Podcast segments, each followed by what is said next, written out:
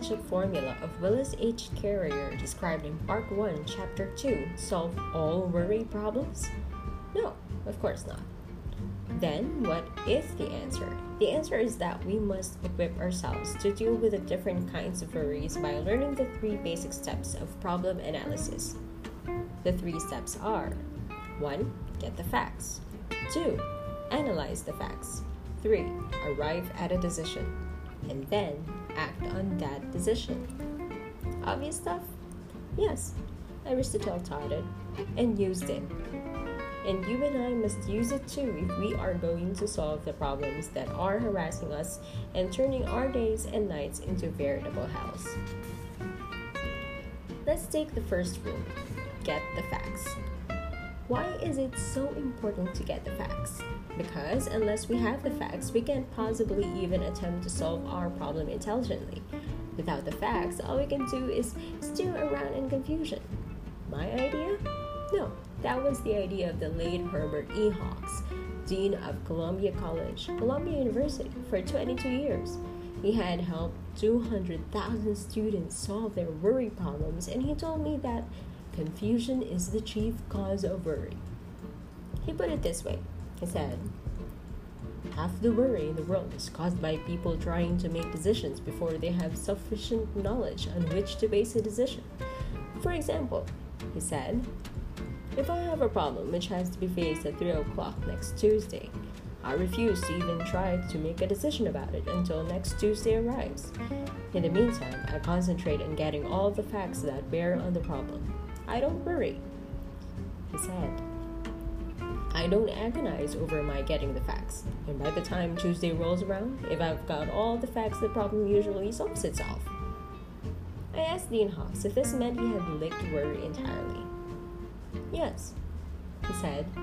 I think I can honestly say that my life is now almost totally devoid of worry.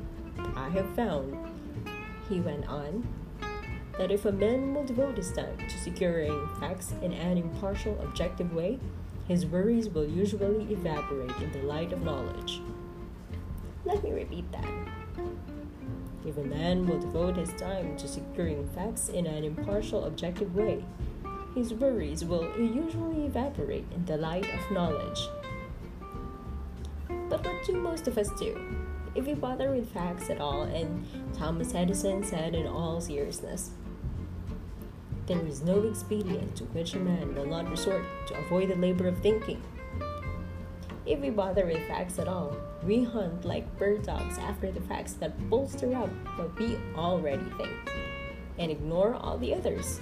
We want only the facts that justify our acts, the facts that fit in conveniently with our wishful thinking and justify our preconceived prejudices.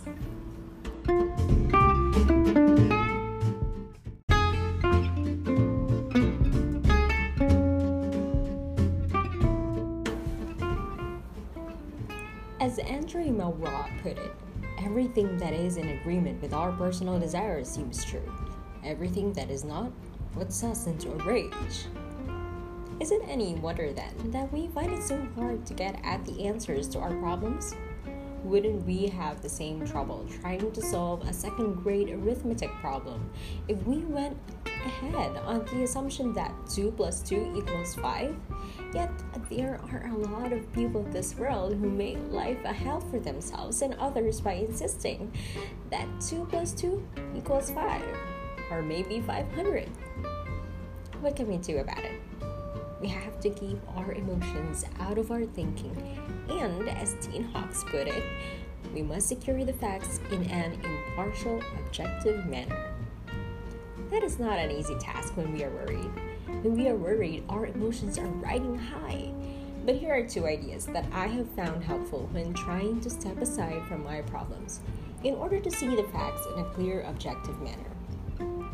Number one, when trying to get the facts, I pretend that I am collecting this information not for myself, but for some other person. This helps me to take a cold, impartial view of the evidence. This helps me eliminate my emotions.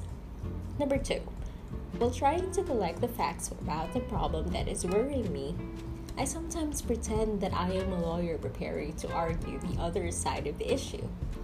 In other words, I try to get all the facts against myself, all the facts that are damaging to my wishes, all the facts that I don't like to face.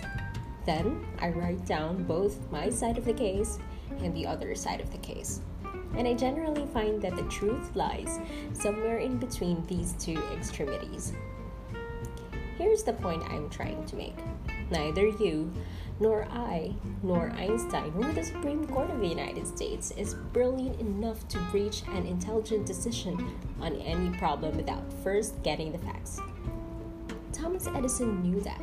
At the time of his death, he had 2,500 notebooks filled with facts about the problems he was facing. So, rule one for solving our problems is get the facts. Let's do what Dean Hawkes did.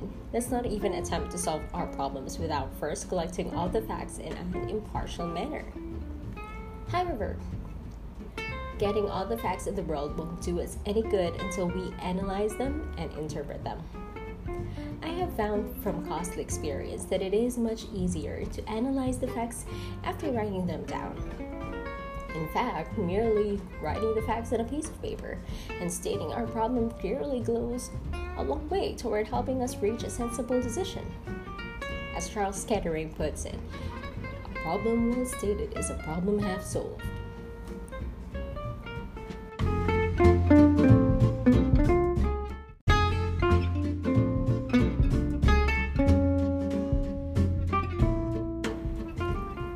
Show you all this as it works out in practice. Since the Chinese say one picture is worth 10,000 words, suppose I show you a picture of how one man put exactly what we are talking about into concrete action. Let's take the case of Galen Litchfield, a man I have known for several years, one of the most successful American businessmen in the Far East. Mr. Litchfield was in China in 1942 when the Japanese invaded Shanghai. And here is his story as he told it to me while a guest in my home. Shortly after the Japanese bombed Pearl Harbor, Galen Litchfield began. They came swarming into Shanghai. I was the manager of the Asia Life Insurance Company in Shanghai. They sent us an army liquidator who was really an admiral and gave me orders to assist this man in liquidating our assets. I didn't have any choice in the matter. I could cooperate or else. And the or else was certain death. I went through the motions of doing what I was told because I had no alternative. But there was one block of securities worth $750,000 which I left off the list I gave to the Admiral. I left that block of securities off the list because they belonged to our Hong Kong organization and had nothing to do with the Shanghai assets. All the same, I feared I might be in hot water if the Japanese found out what I had done. And they soon found out. I wasn't in the office when the discovery was made, but my head accountant was there. He told me that the Japanese admiral flew into a rage and stamped and swore and called me a thief and a traitor. I had to fight the Japanese army. I knew what that meant. I would be thrown into the bridge house. The bridge house! The torture chamber of the Japanese Gestapo! I had had personal friends who had killed themselves rather than to be taken to that prison I had other friends who had died in that place after 10 days of questioning and torture. Now, I was slated for the bridge house myself. What did I do? I heard the news on Sunday afternoon. I suppose I should have been terrified. And I would have been terrified if I hadn't had a definite technique for solving my problems. For years, whenever I was worried, I had always gone to my typewriter and written down two questions. And the answers to these two questions Number one, what am I worrying about? Number two, what can I do about it? I used to try to answer those questions without writing them down, but I stopped that years ago. I found that writing down both the questions and the answers clarifies my thinking. So, that Sunday afternoon, I went directly to my room at the Shanghai YMCA and got out my typewriter. I wrote, Number one, what am I worrying about? I am afraid I will be thrown into the bridge house tomorrow morning. Then I typed out the second question. Number two, what can I do about it? I spent hours thinking out and writing down the four courses of action I could take and what the probable consequence of each action would be. Number one, I can try to explain to the Japanese admiral, but he doesn't speak English. If I try to explain to him through an interpreter, I may stir him up again. That might mean death, for he is cruel, would rather dump me in the bridge house than bother talking about it. Number two, I can try to escape. Impossible. They keep track of me all the time. I have to check in and out of my room at the YMCA. If I try to escape, I'll probably be captured and shot. 3. I can stay here in my room and not go near the office again. If I do, the Japanese admiral will be suspicious. He'll probably send soldiers to get me and throw me into the bridge house without giving me a chance to say a word. Number 4. I can go down to the office as usual on Monday morning. If I do, there is a chance that the Japanese admiral may be so busy that he will not think of what I did. Even if he does think of it, he may have cooled off and not bother me. If this happens, I am all right. Even if he does bother me, I still have a chance to try to explain to him. So, going down to the office as usual Monday morning and acting as if nothing had gone wrong gives me two chances to escape the bridge house.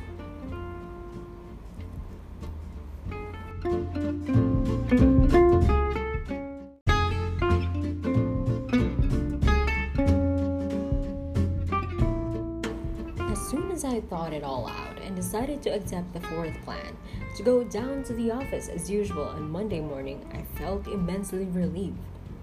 When I entered the office the next morning, the Japanese admiral sat there with a cigarette dangling from his mouth. He glared at me as he always did and said nothing.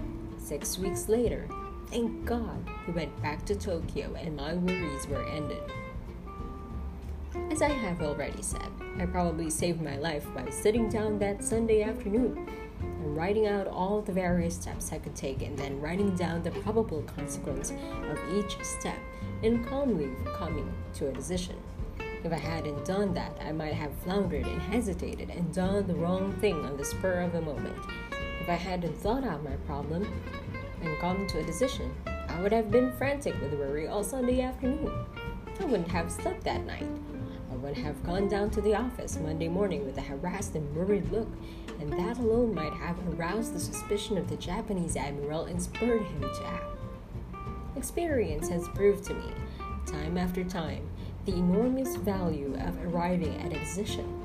It is the failure to, ri- to arrive at a fixed purpose the inability to stop going round and round in maddening circles that drives men to nervous breakdowns in living house.